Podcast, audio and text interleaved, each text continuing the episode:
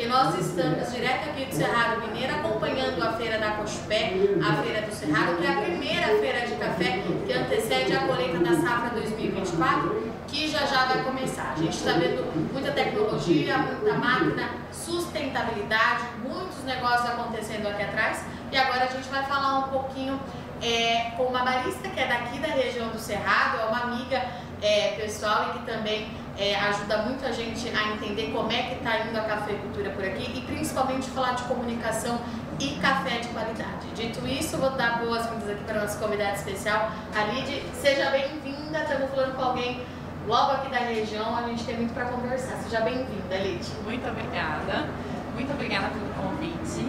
É, é uma alegria. muito grande e falar com você. A gente já falou né, sobre coisas de café, sobre todas as pontas do, dentro da cadeia do café. E estar aqui na feira e poder falar para todo mundo assim, é um prazer muito grande.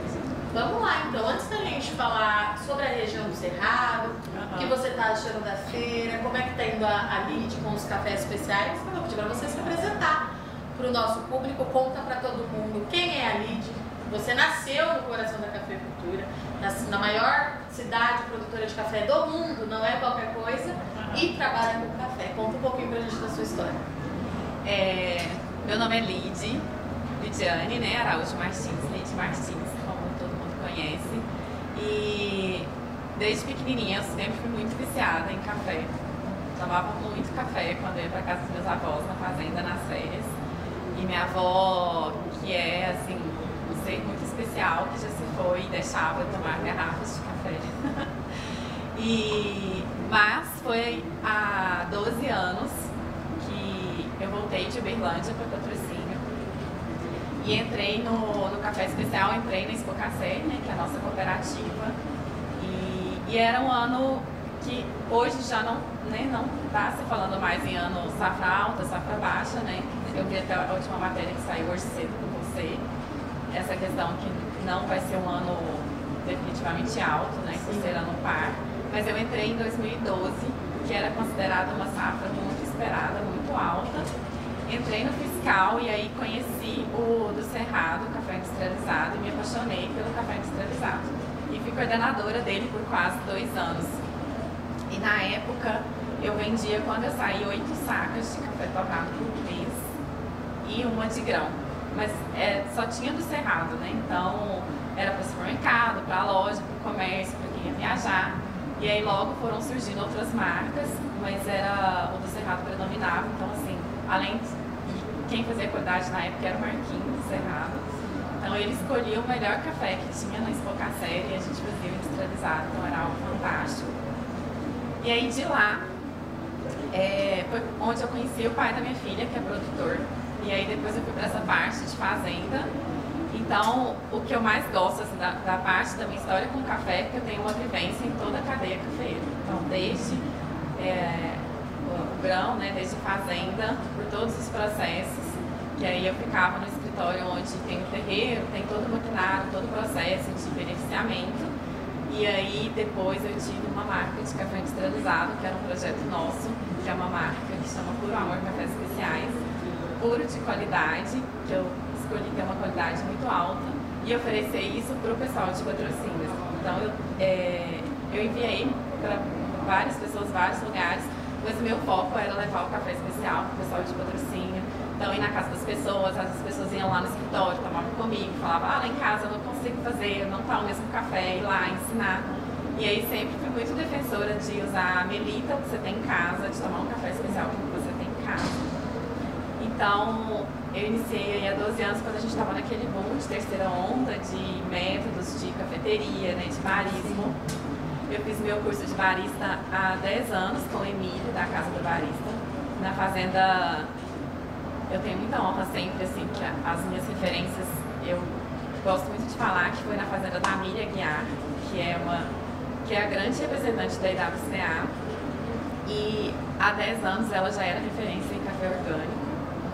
É, fiz o curso lá. E aí foi uma, assim, é algo que hoje a minha vida é toda movida a café. e, e aí depois eu tive a marca industrializado, de café industrializado. É, eu sempre levei muita experiência para as pessoas, mas há três anos e pouco eu separei e aí peguei outros caminhos. Eu trabalhei em máquina, com máquinas agrícolas para café. Trabalhei sempre no café. Sempre. Trabalhei com a Agrobi, que é uma startup de Ribeirão, que é a polinização das abelhas na florada do café. Depois trabalhei com uma empresa de compostagem e análise de seiva. E agora, há quase um ano mais ou menos, eu estou é, vivendo muito o mundo do barismo, mas eu não me enquadro assim, nessa parte do barismo tradicional, que seria ter toda aquela técnica de é, balança, de método e peso. Então, a, como diz a Marta Grill, né, o nome que ela me deu foi uma barista intuitiva.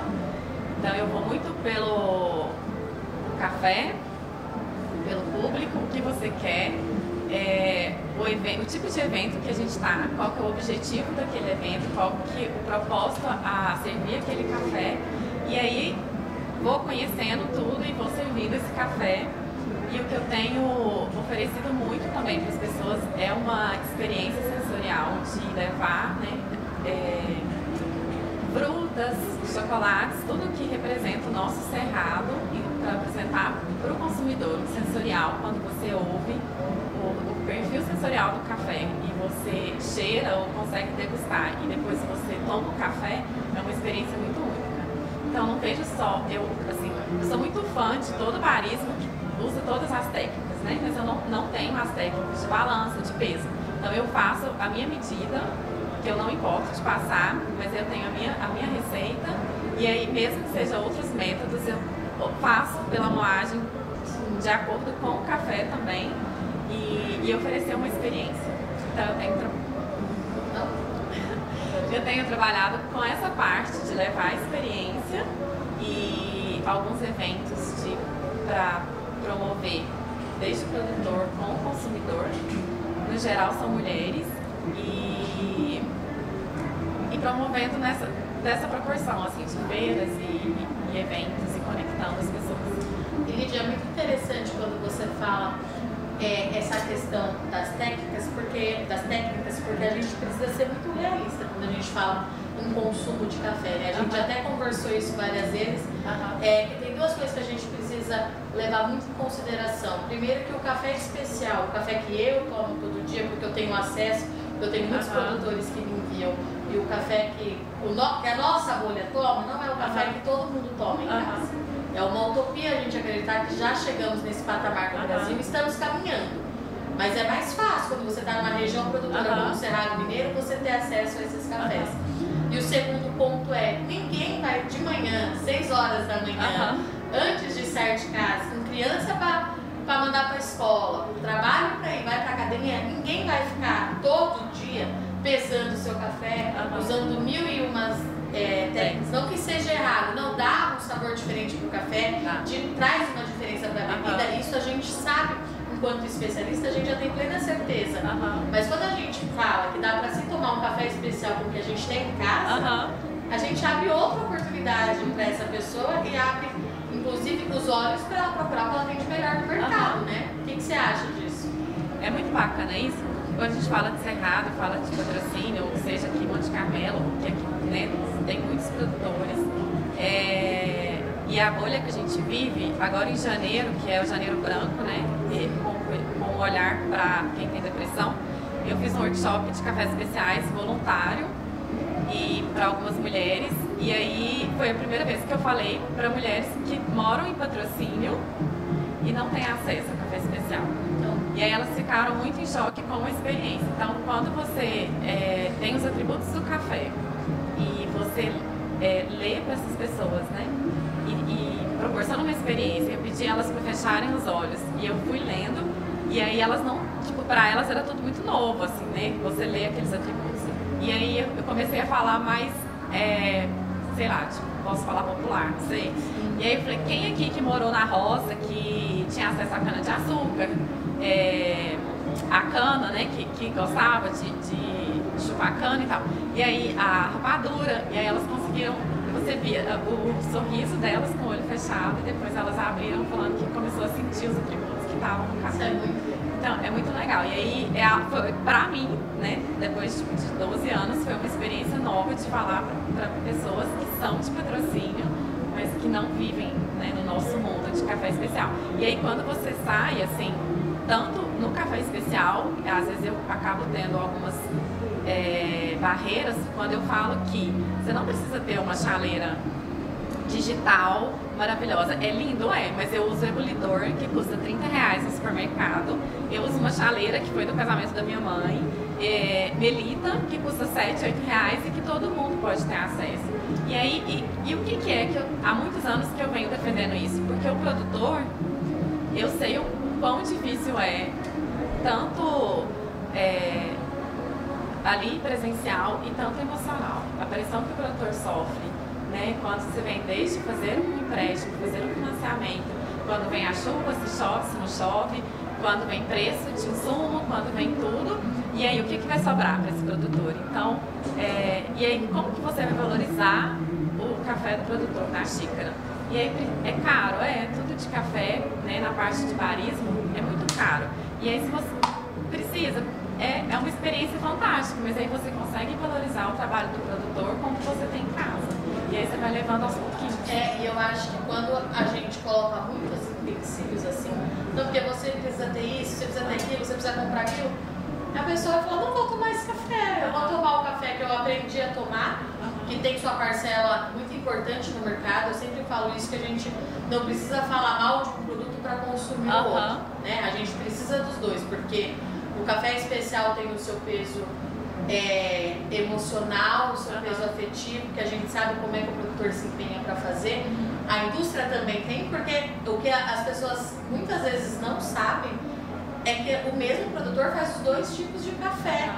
Né? Ele precisa do volume e ele precisa da qualidade para agregar valor. Ele precisa de quem paga a conta. Exato, ele precisa de tudo. E eu acho que assim, quando a gente fala, eu falei isso, um primo meu me falou isso. Porque ele falou assim, ah, Virginia, eu queria muito tomar esses cafés, mas se eu tiver que comprar uhum. 200 coisas para tomar um café, uhum. eu não vou comprar. Eu falei, não, você não tem. Porque você não tem que comprar. Toma aí o café com que você tem na sua casa. É. E conforme for dando, se você quiser, você compra.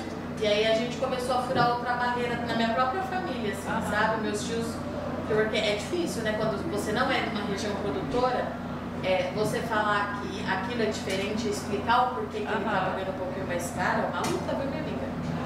Mas aqui também é assim, quando eu tive a minha marca de café industrializado, é, levar, e aí pessoa, as pessoas, até da minha família mesmo, poucas consumiam, né? E com essa questão, tipo, até ela começar a provar, e aí quando você oferece experiência. Então, a gente está, eu acho que agora já está saindo um pouco dessa briga por tirar açúcar do café. Então, eu sempre falo que a partir do momento que o café está na sua xícara, você faz o que quiser dele. E o café é a única hora do dia que todo mundo para. E aí é um momento prazeroso. E aí, se vem alguém e fala que você não pode pôr açúcar, você pode. Porque você chega no, numa cafeteria, tem alguém tomando cappuccino com a borda de Nutella, então tá tudo certo. E aí, por que, que você vai tirar o açúcar? A não ser que você ofereça uma experiência. Então eu sempre falo, quando eu vejo pessoas brigando, quem coloca açúcar. E é uma briga eterna. É uma briga eterna. Eu falo, mas você vai oferecer uma experiência? Se você vai oferecer uma experiência, tanto é, com, aromas ou com degustação para essa pessoa, para ela poder ter uma outra vivência. Porque, no geral, o apego não é pelo café doce, é pelo açúcar. E por que, que ela tem esse apego? Porque é algo da infância. Então, é algo de afeto, é um apego de afeto. Então, ela fala: eu preciso do açúcar no meu café. E, e ele não está valorizando menos o produtor, porque teve muito essa fase do produtor se sentir ofendido de alguém colocar açúcar e não está valorizando o produto dele, que ele teve um trabalho árduo e muito caro para chegar, para oferecer aquele café para o consumidor. Mas está tudo certo, porque ele não está é, valorizando menos o seu produto. É só o afeto dele com açúcar que é uma festa de infância.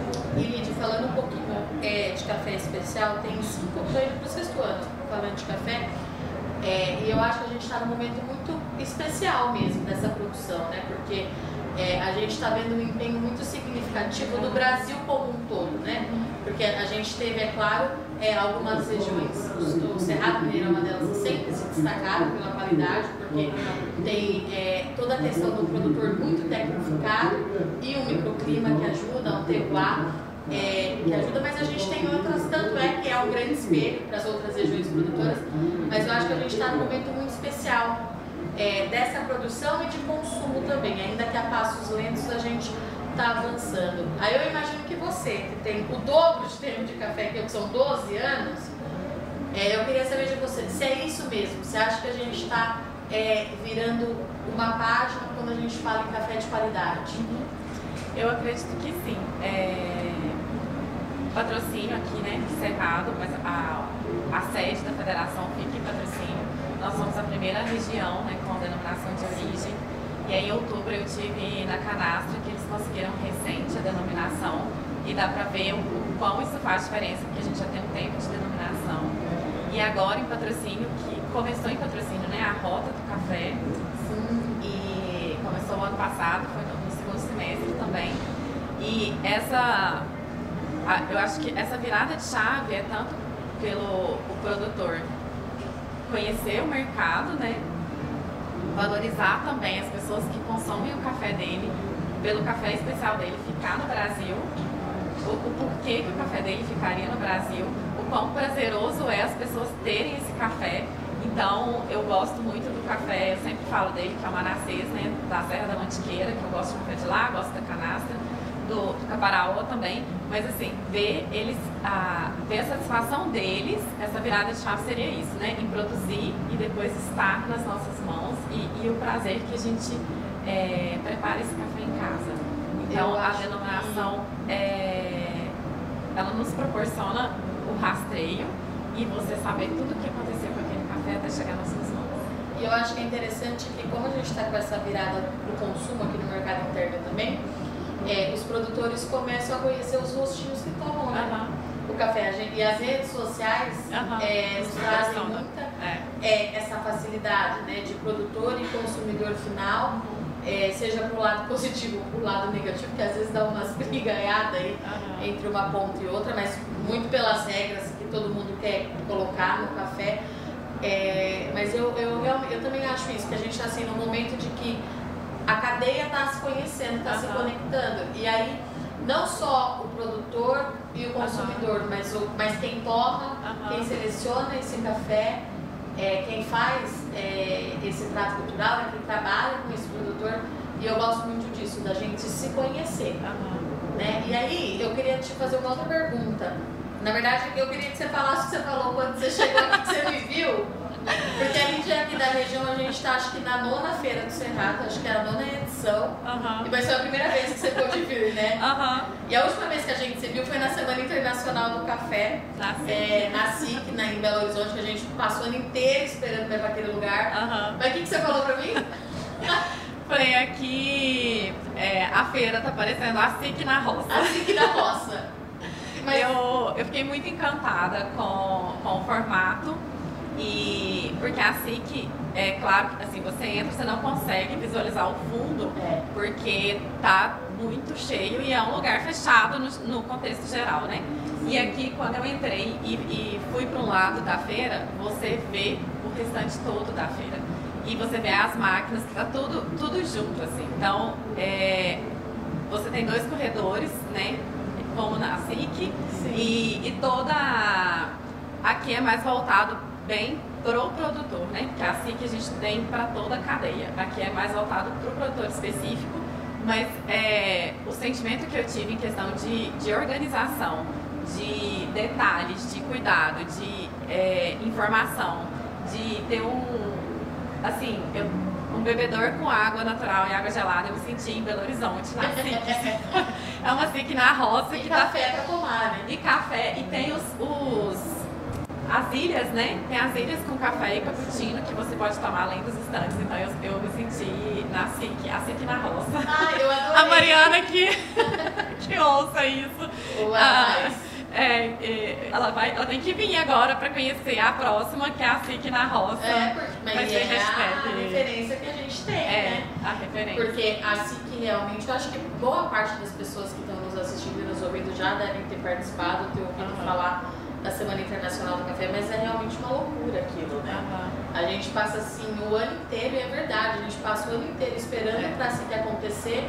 É, primeiro porque a gente tem muita informação de mercado, Aham. a gente tem um termômetro muito bom do que está E acontecendo. de toda a né? cadeia, assim. De toda a cadeia. grão A gente faz- É. as máquinas mais modernas para cafeteria e tudo. A gente faz um network assim que não se faz em outro lugar, porque de novo a gente conecta todo É. mundo, né?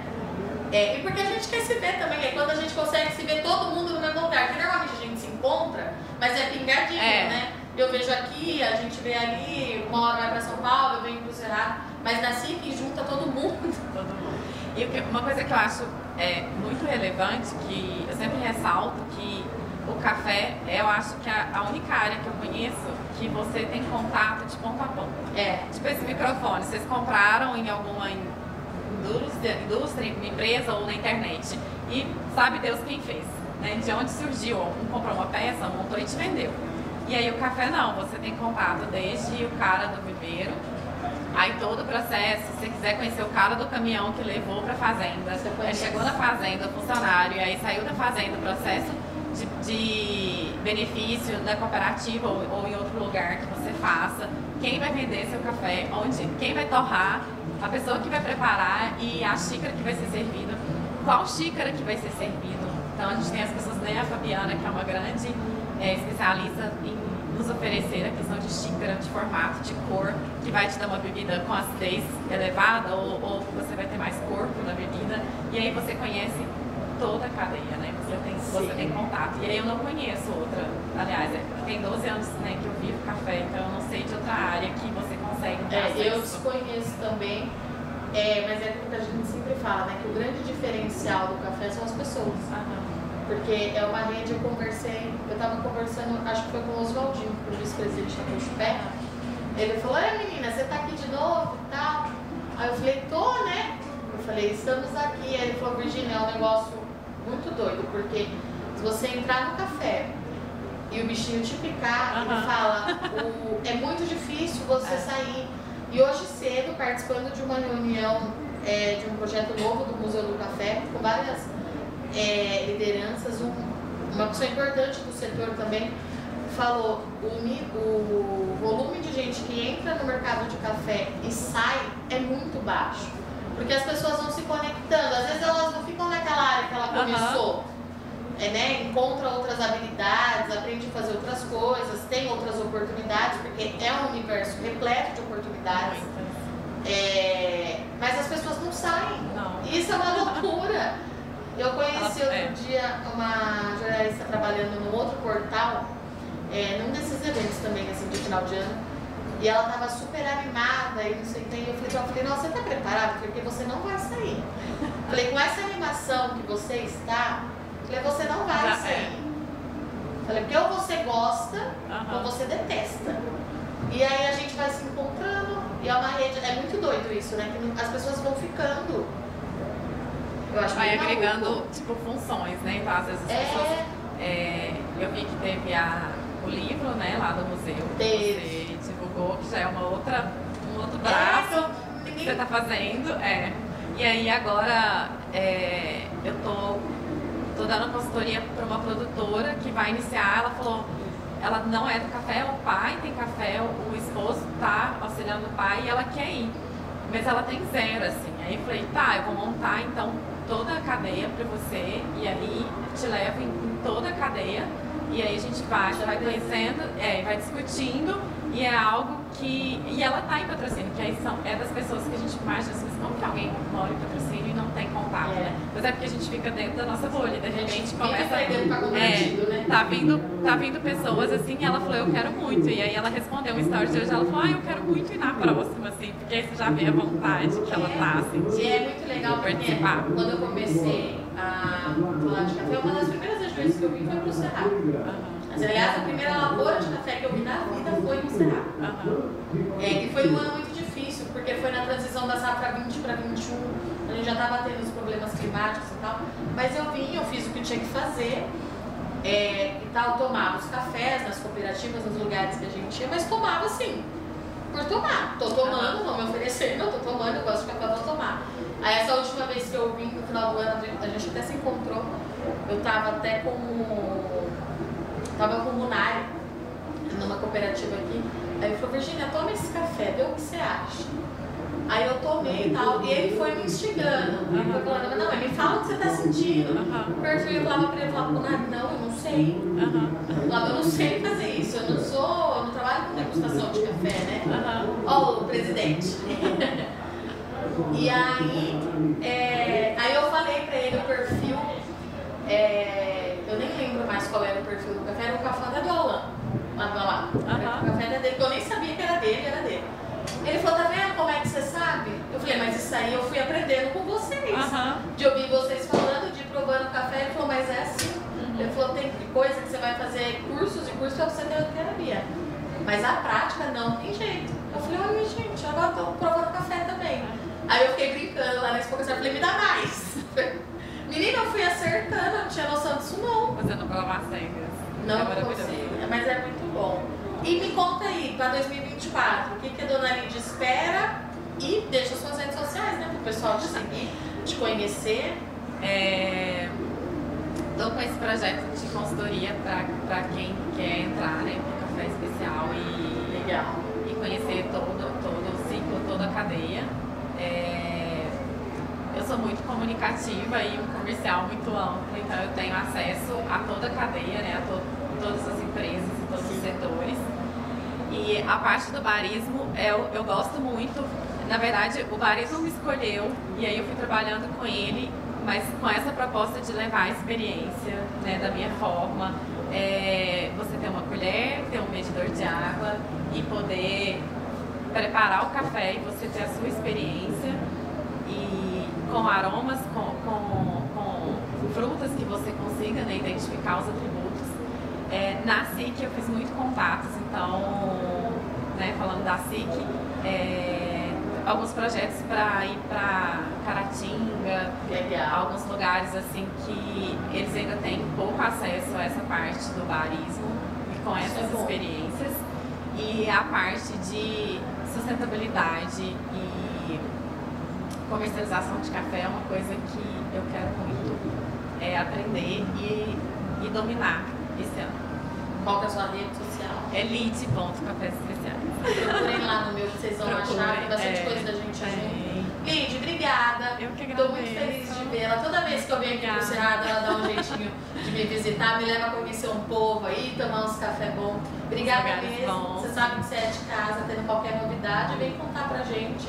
Eu adoro a sua região, eu sou fã de vocês. Você sabe disso. E a gente vai se ver muito em 2024. Obrigada, meu. Obrigada. E para vocês que estão, nos acompanhando, que estão nos acompanhando aqui no Café em Prosa, muito obrigada pela audiência, pela companhia. É sexta-feira, aquele recadinho de toda semana. Tomem bastante café e a gente se vê na próxima sexta, tá certo? Beijo.